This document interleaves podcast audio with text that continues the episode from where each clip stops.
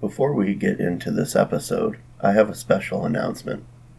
True Crime Trucker podcast stickers are now available.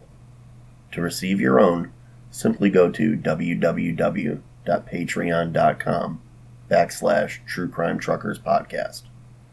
If you donate just $1, I will personally mail you one of these stickers along with a thank you note. These stickers measure 3 inches by 5 inches and are on quality vinyl, so they are perfect for outdoor use. They have the True Crime Truckers podcast logo on them. Once again, that's www.patreon.com backslash True Crime Truckers podcast to receive these exclusive stickers. This podcast deals with true crime. I will be speaking openly and frankly about subjects such as murder, rape, and sexual assault. Listener discretion is advised.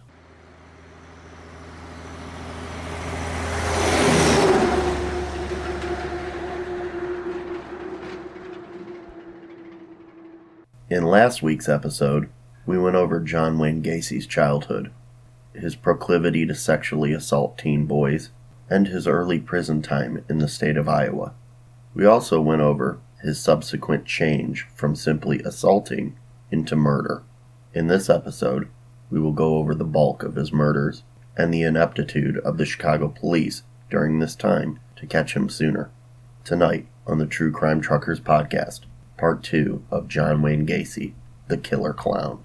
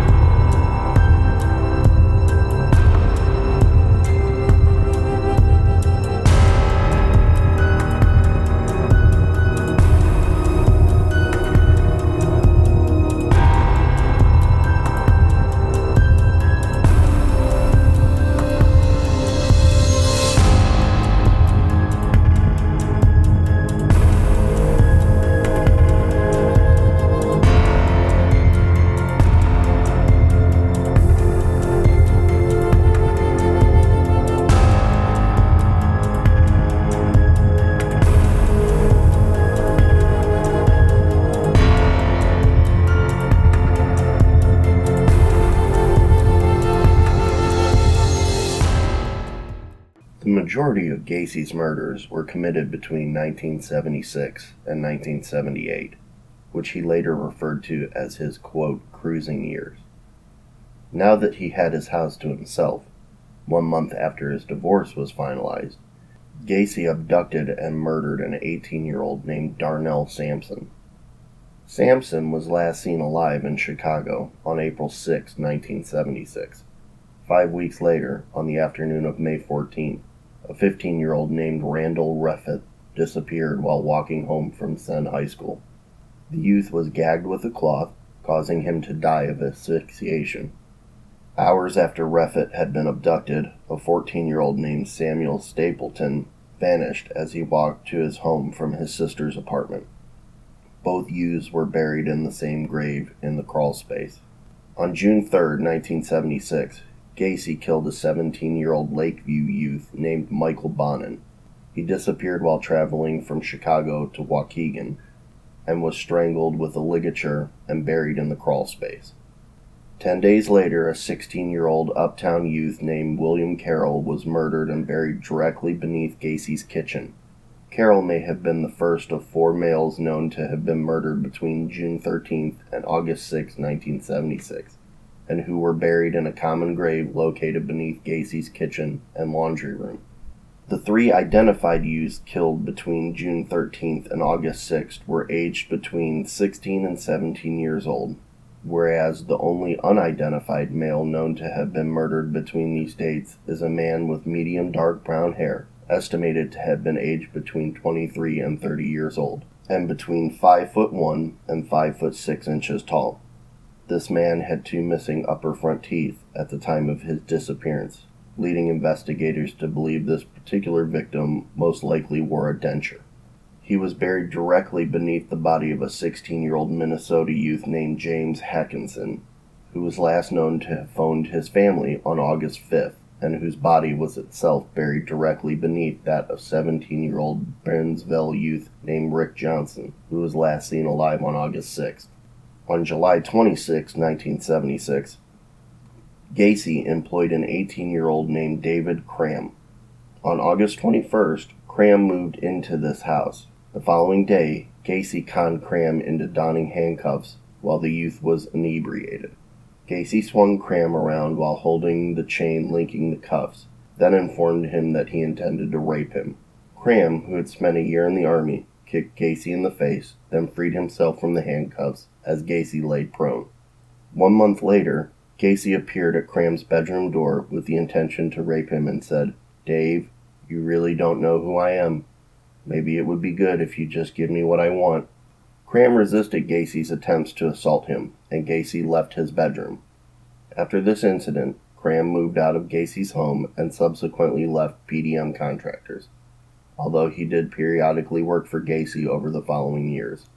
Shortly after Cram had vacated Gacy's residence, another employee of PDM Contractors, 18 year old Michael Rossi, moved into Gacy's house.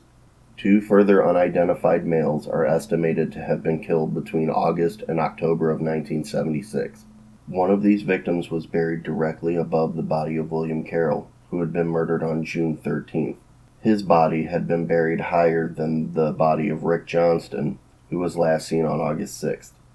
This particular unidentified male is estimated to have been aged between 15 and 24 years old and had light brown hair. Sequential burial pattern victims within the crawl space, plus circumstantial fact that Cram had not lived with Gacy before August 20th, leave a possible date of between August 6th and August 20th, 1976, as the time this particular man was murdered. The second unidentified male, likely to have been murdered between August and October of 1976, is a youth with dark brown wavy hair, aged between 18 and 22 years old, who is known to have suffered from an abscessed tooth at the time of his murder. This male was buried in the northeast corner of the crawl space subsequent recollections by an employee of PDM contractors of a trench Gacy had ordered him to dig on or before October 5, 1976, being the location where this particular victim was buried, suggests a date between August and October 1976 as being when this particular victim was murdered. On October 24, 1976, Gacy abducted and killed two teenage friends named Kenneth Parker and Michael Marino the two youths were last seen outside of a restaurant on Clark Street. Both youths were strangled and buried in the same grave in the crawl space. Two days later, a 19 year old employee of PDM Contractors named William Bundy disappeared after informing his family he was to attend a party. Bundy was also strangled and buried in the crawl space, buried directly beneath Gacy's master bedroom.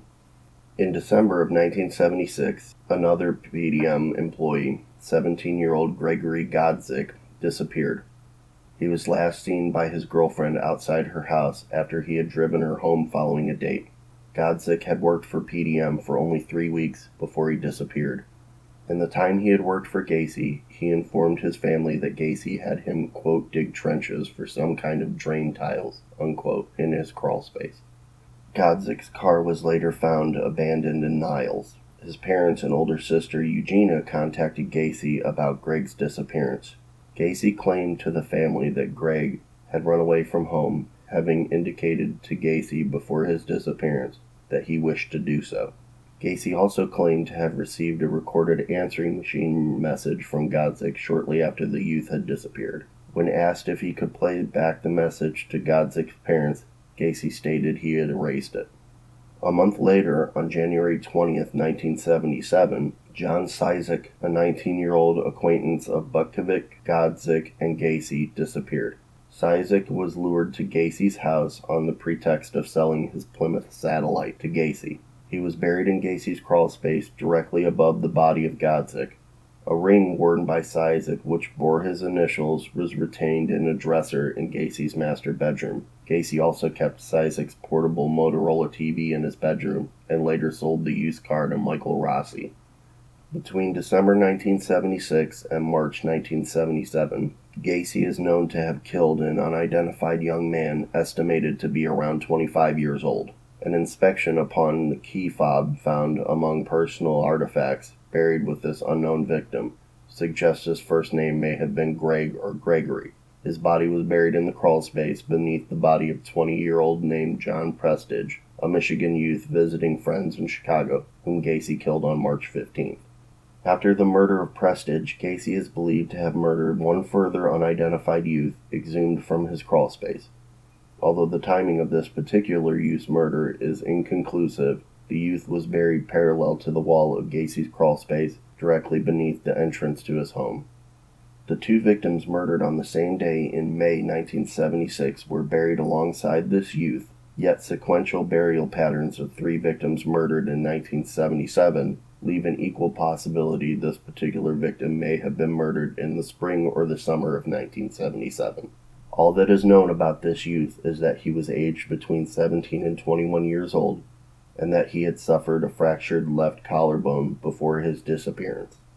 In March 1977, Gacy was hired as a construction supervisor for PE Systems, a firm which specialized in nationwide remodeling of drugstores.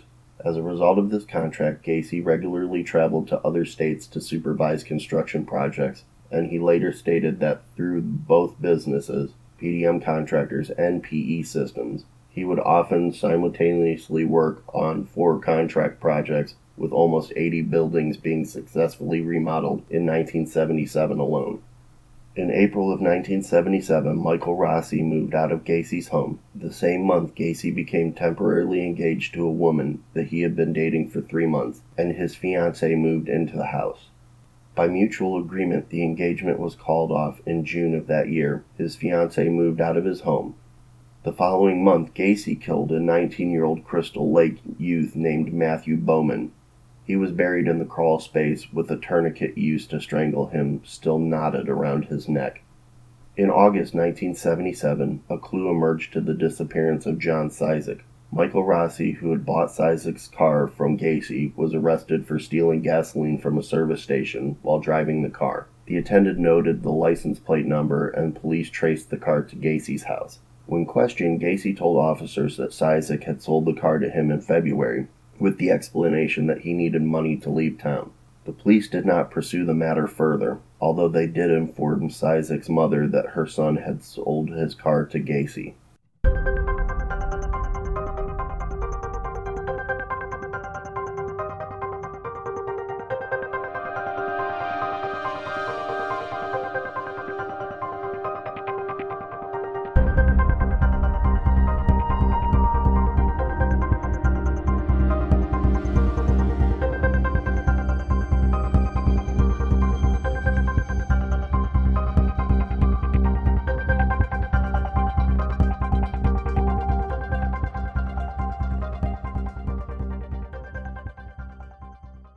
Late 1977, Gacy began dating Carol Hoff in the hopes of reconciliation. By the end of 1977, Gacy is also known to have murdered an additional six young men between the ages of 16 and 21. The first of these six victims, 18 year old Robert Gilroy, was last seen alive on September 15th. Gilroy, the son of a Chicago police sergeant, was suffocated and buried in the crawl space. On September 12th, Gacy had flown to Pittsburgh to supervise a remodeling project and did not return to Chicago until September 16th. As Gacy is known to have been in another state at the time of this youth was last seen, it is possible that Gacy's subsequent claims that he had not acted alone in some murders may have held credence. Ten days after Gilroy was last seen, a 19 year old U.S. Marine named John Mowery disappeared after leaving his mother's house to walk to his own apartment. Mowery was strangled to death and buried in the northwest corner of a crawl space perpendicular to the body of William Bundy. On October 17th, a 21 year old Minnesota youth named Russell Nelson disappeared. He was last seen outside a Chicago bar. Nelson died of suffocation and was also buried in the crawl space. Less than four weeks later, a 16 year old Kalamazoo youth named Robert Winch was murdered and buried in the crawl space. And on November 18th, a 20 year old father of one named Tommy Boling disappeared after leaving a Chicago bar. Both Winch and Boling were strangled to death, and both youths were buried in the crawl space directly beneath the hallway. Three weeks after the murder of Tommy Boling, on December 9th, a 19 year old U.S. Marine named David Talsma disappeared after informing his mother he was to attend a rock concert in Hammond. Talsma was strangled with a ligature and buried in the crawl space. On December 30th, 1977, Gacy abducted a 19 year old student named Robert Donnelly from a Chicago bus stop at gunpoint. Gacy drove Donnelly home with him, raped him, tortured him with various devices, and repeatedly dunked his head into a bathtub filled with water until he passed out, then revived him. Donnelly later testified at Gacy's trial that he was in such pain that he asked Gacy to kill him to, quote, get it over with, to which Gacy replied, quote, I'm getting round to it. After several hours of assaulting and torturing the youth, Gacy drove Donnelly to his place of work, removed the handcuffs from the youth's wrist, and released him. Donnelly reported the assault, and Gacy was questioned about it on January 6, 1978. Gacy admitted to having a quote sex slave with Donnelly, but insisted everything was consensual. The police believed him, and no charges were filed. The following month, Gacy killed a 19 year old youth named William Kindred, who disappeared on February 16, 1978, after telling his fiancee he was to spend the evening in a bar. Kindred was the final victim to be buried in Gacy's crawl space, and Gacy began disposing of his victims in the Des Plaines River. In March 1978, Gacy lured a 26 year old named Jeffrey Rignall to his car. Upon entering his car, the young man was chloroformed and driven to the house on Summerdale, where he was raped, tortured with various instruments, including lit candles and whips, and repeatedly chloroformed into unconsciousness. Rignall was then driven to Lincoln Park, where he was dumped, unconscious but alive. Eventually, he managed to stagger to his girlfriend's apartment. Rignall was later informed the chloroform had permanently damaged his liver. Police were again informed of the assault but did not investigate Gacy. Rignall was able to recall, through the chloroform haze that night, Gacy's distinctive black Oldsmobile, the Kennedy Expressway, and a particular side street. He staked out the exit on the expressway where he knew he had been driven until in April he saw Gacy's distinctive black Oldsmobile, which Rignall and his friends followed to 8213 West Summerdale. Police issued an arrest warrant and Gacy was arrested on July 15th. He was facing an impeding trial for a battery charge for Rignall incident when he was arrested in December for the murders. Gacy later confessed to the police that he had initially considered stowing the bodies in his attic, but had been worried of complications arising from excessive leakage. Therefore, he had opted to dispose of his victims off of the I 55 bridge into the Des Plaines River. Gacy stated he had thrown five bodies off the I 55 bridge into Des Plaines River in 1978, one of which is believed to have landed upon a passing barge, although only four of these bodies were ever found. The first known victim thrown from the I 55 bridge into the Des Plaines River was 20 year old Timothy O'Rourke. He was killed in mid June after leaving his Dover Street apartment, having informed his roommate of his intentions to purchase cigarettes. His body was found six miles downstream on June 30th.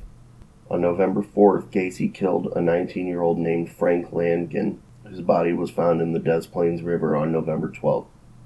Less than three weeks later, on November 24th, a 20 year old Elmwood Park youth named James Mazzara disappeared after sharing Thanksgiving dinner with his family. His body was found on December 28th.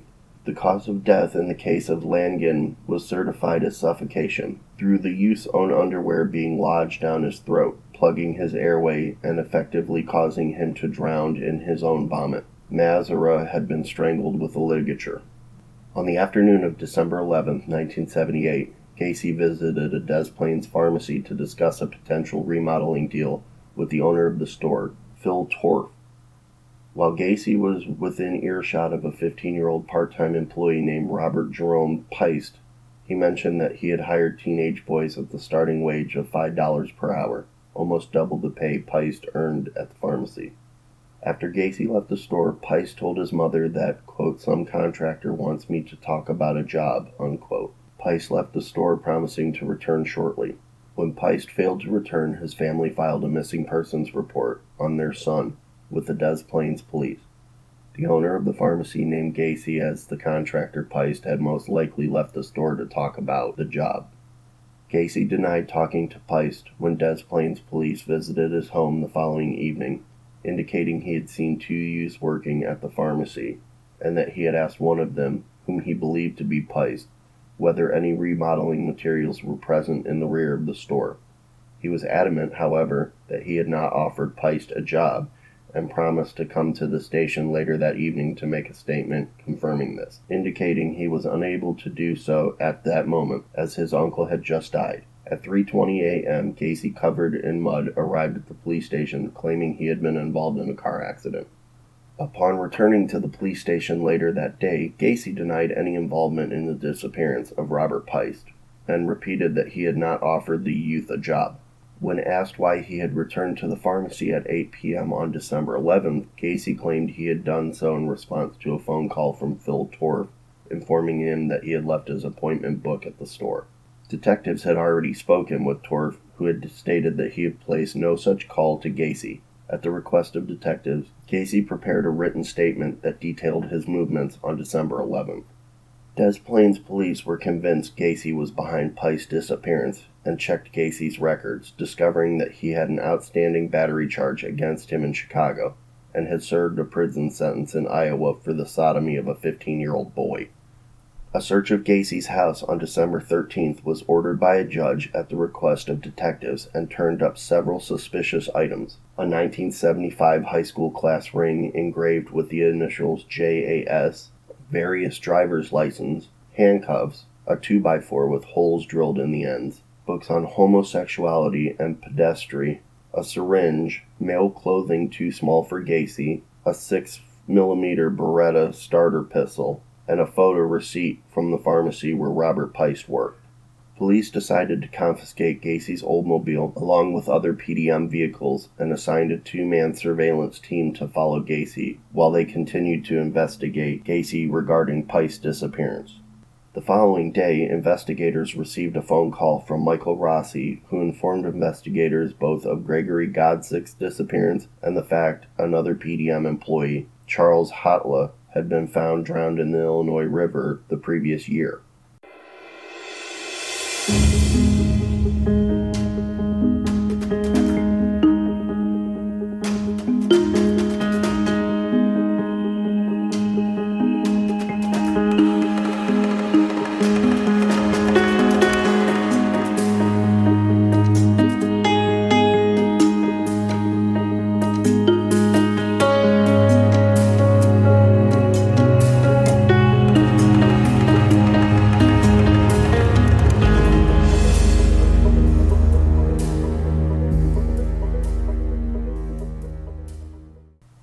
December 15th, Des Plaines investigators obtained further details upon Gacy's battery charge. Learning the complainant, Jeffrey Rignall, had reported that Gacy had lured him into his car, chloroformed him, raped him, and dumped him, with severe chest and facial burns and rectal bleeding, in Lincoln Park the following morning.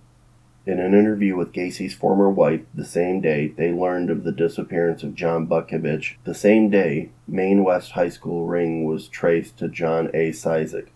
In an interview with Cizik's mother the same day, she informed officers of the January 1977 disappearance of her son that several items from his apartment were also missing, including a Motorola TV set.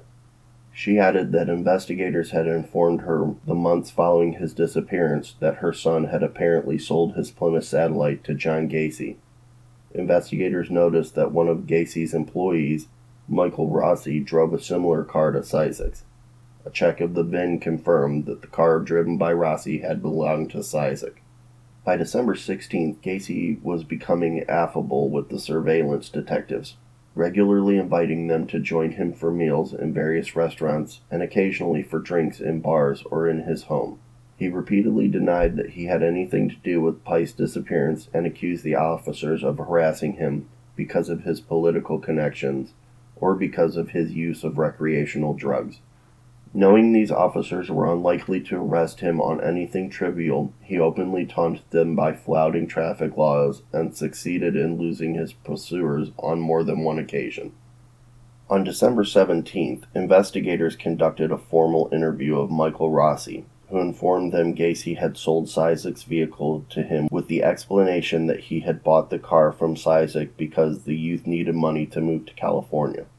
A further examination of Gacy's Oldsmobile was conducted on this date. In the course of examining the trunk of the car, the investigators discovered a small cluster of fibers, which may have been human hair. These fibers were sent for further analysis.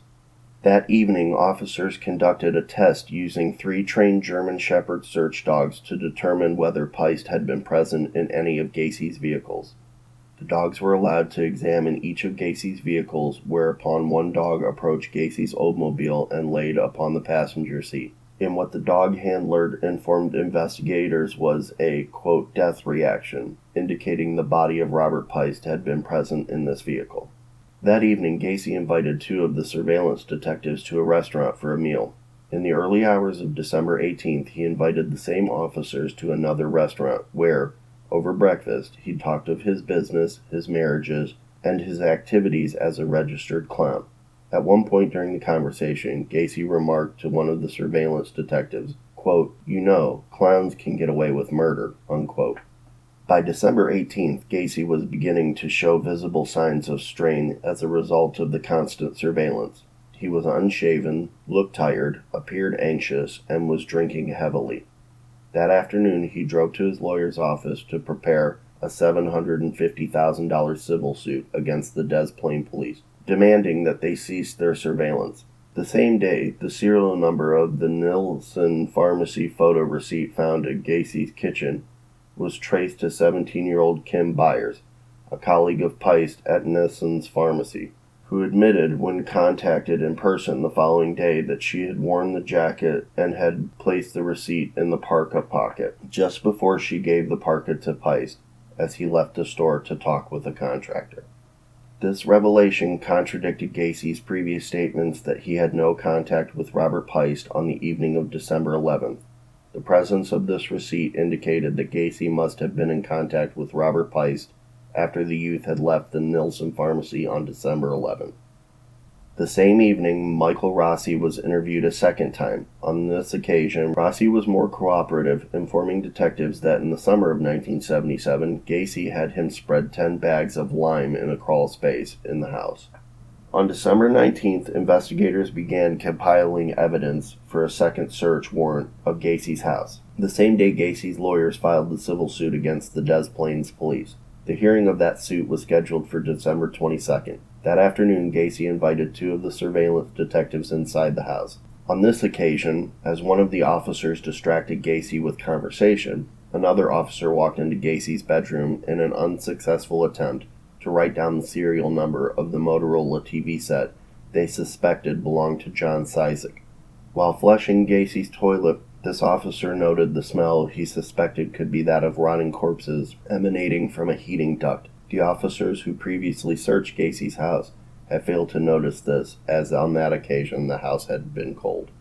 Both David Cram and Michael Rossi were interviewed by investigators on December 20th. Rossi had agreed to be interviewed in relation to his possible links with John Cizek, as well as the disappearance of Robert Piest. When questioned by Detective Joseph R. Kozenczak as to where he believed Gacy had placed Piest's body, Rossi replied, quote, in the crawl space.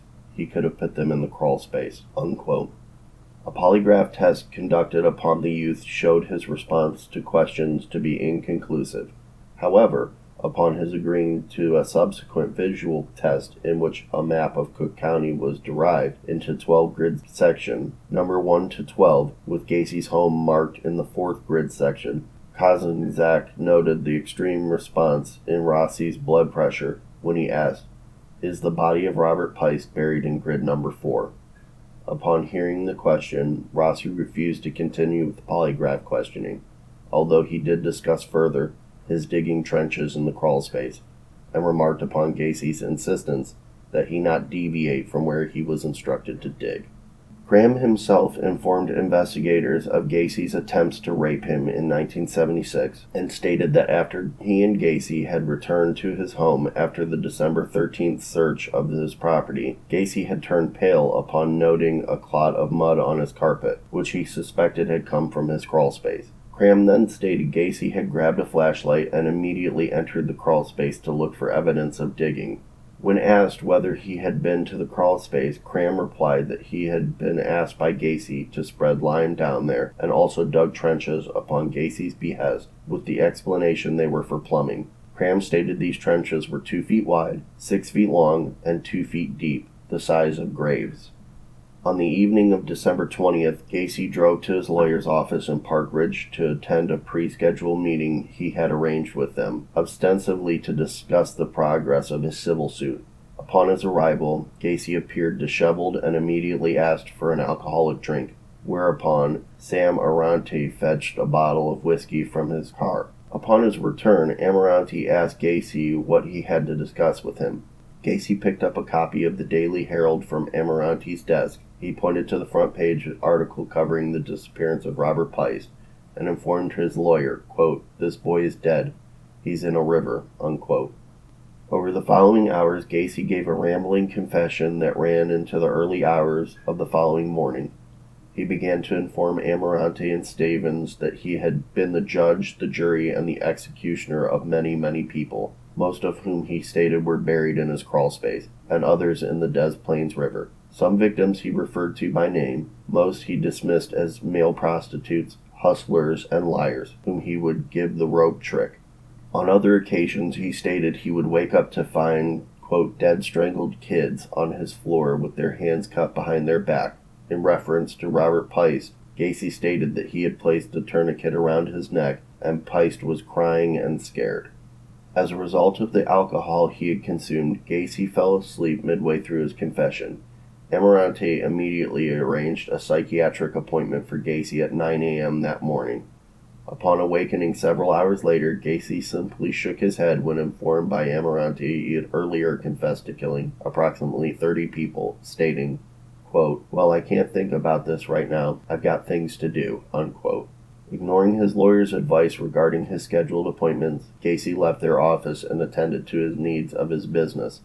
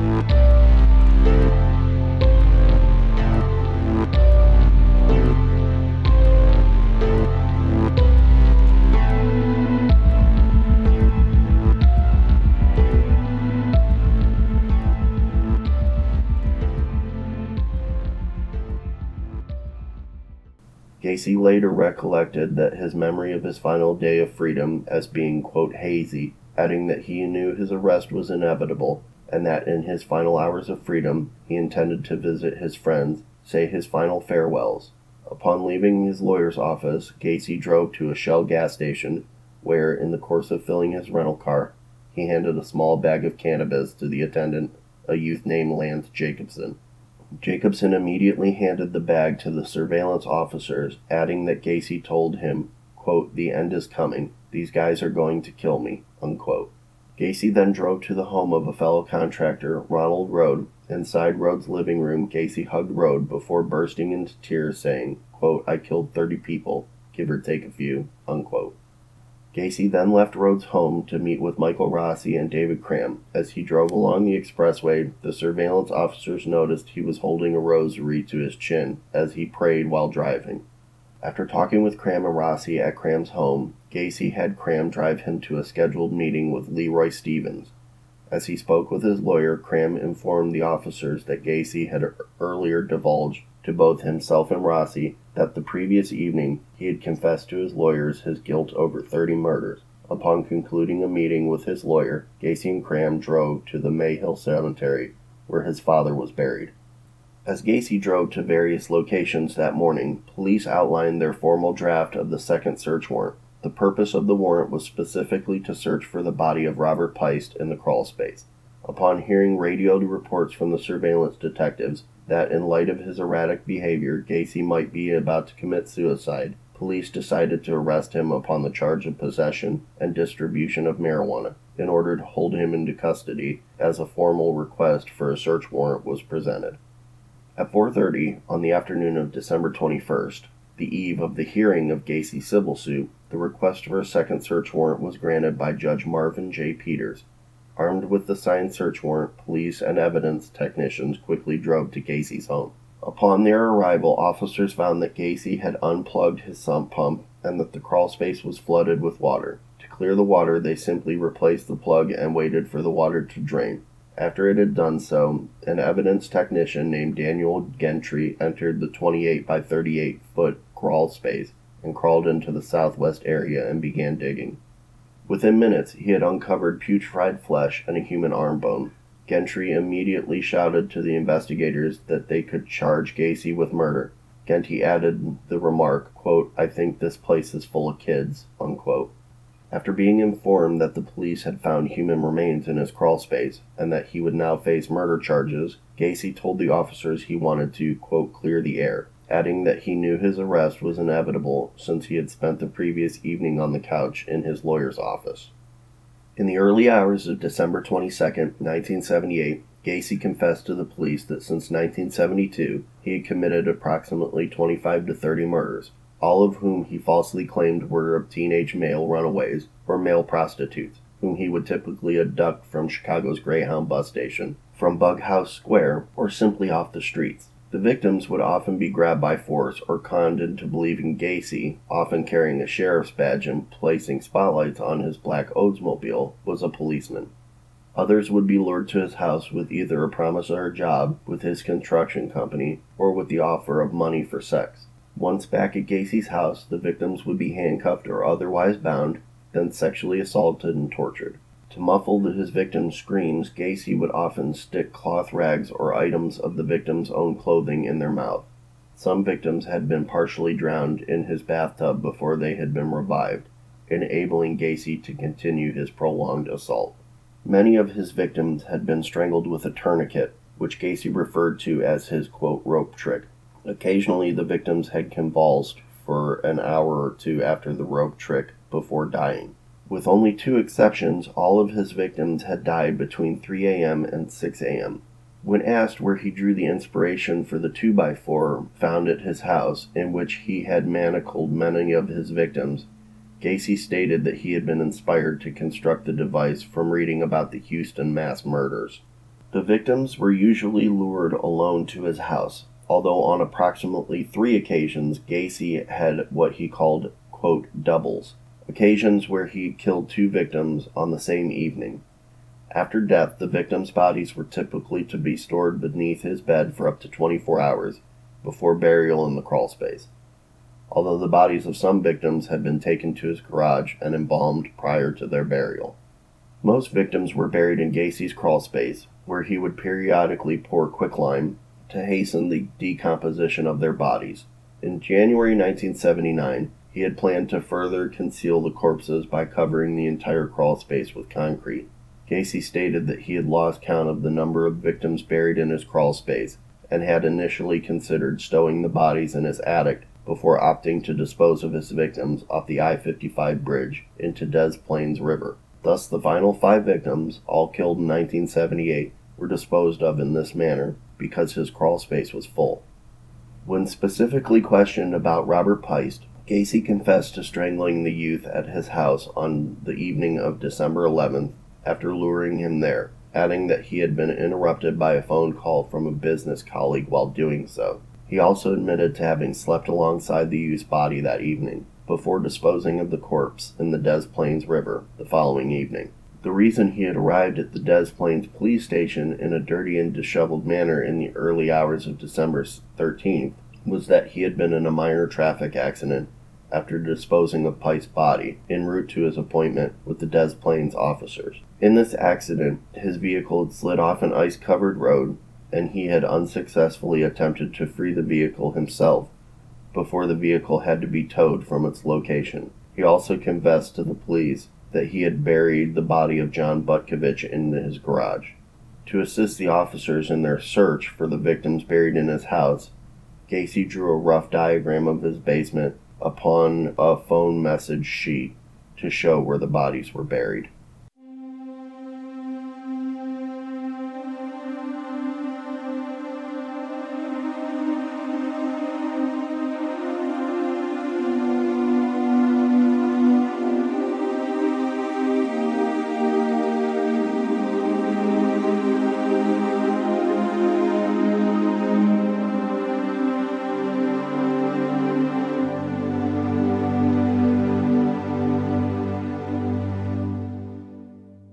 In the next episode, we will go over the investigation, as well as the trial of John Wayne Gacy. We will also discuss his time in prison, as well as his execution. We will discuss the theory that he may have had an accomplice during some, if not all, of his murders. As always, you can contact me at truecrimetruckerpodcast at gmail.com or join the Facebook group at True Crime Truckers Podcast. You can also find me on Instagram at michael.pritt81 or visit my webpage at www.ageofradio.org backslash True Crime Truckers Podcast. And if you would like to make a donation, go to www.patreon.com backslash True Crime Truckers Podcast. I will return in two weeks with the conclusion of John Wayne Gacy. Until then, stay safe.